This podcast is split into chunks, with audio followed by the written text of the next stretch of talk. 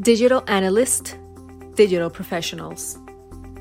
Anastasia Giannakopoulou, Digital Analyst, 27 years old, Greece. What do you do at your job? I mainly ensure that reporting is made efficiently and make sure that no two projects' working hours and dates overlap with each other.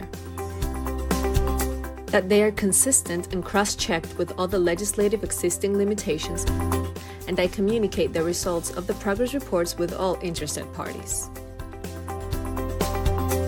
Which relevant training or course have you enrolled in to improve your competences for this job?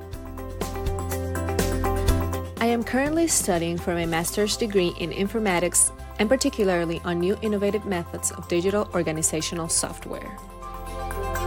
In addition, I am constantly involved in sharing ideas and problem solving online. In my opinion, the best way to learn is by communicating your challenges and learning from the experiences of people working in your field.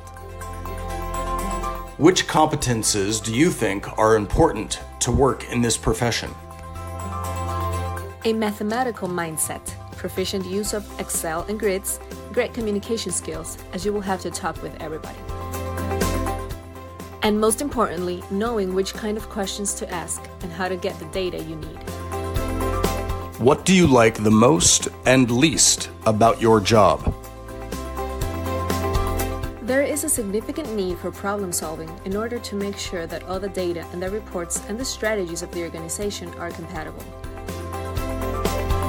I find it almost cryptographic, similar to playing an intriguing board game. European Digital Professionals Roadmap, co founded by the Erasmus Plus program of the European Union. Watch more videos on www.edproject.eu.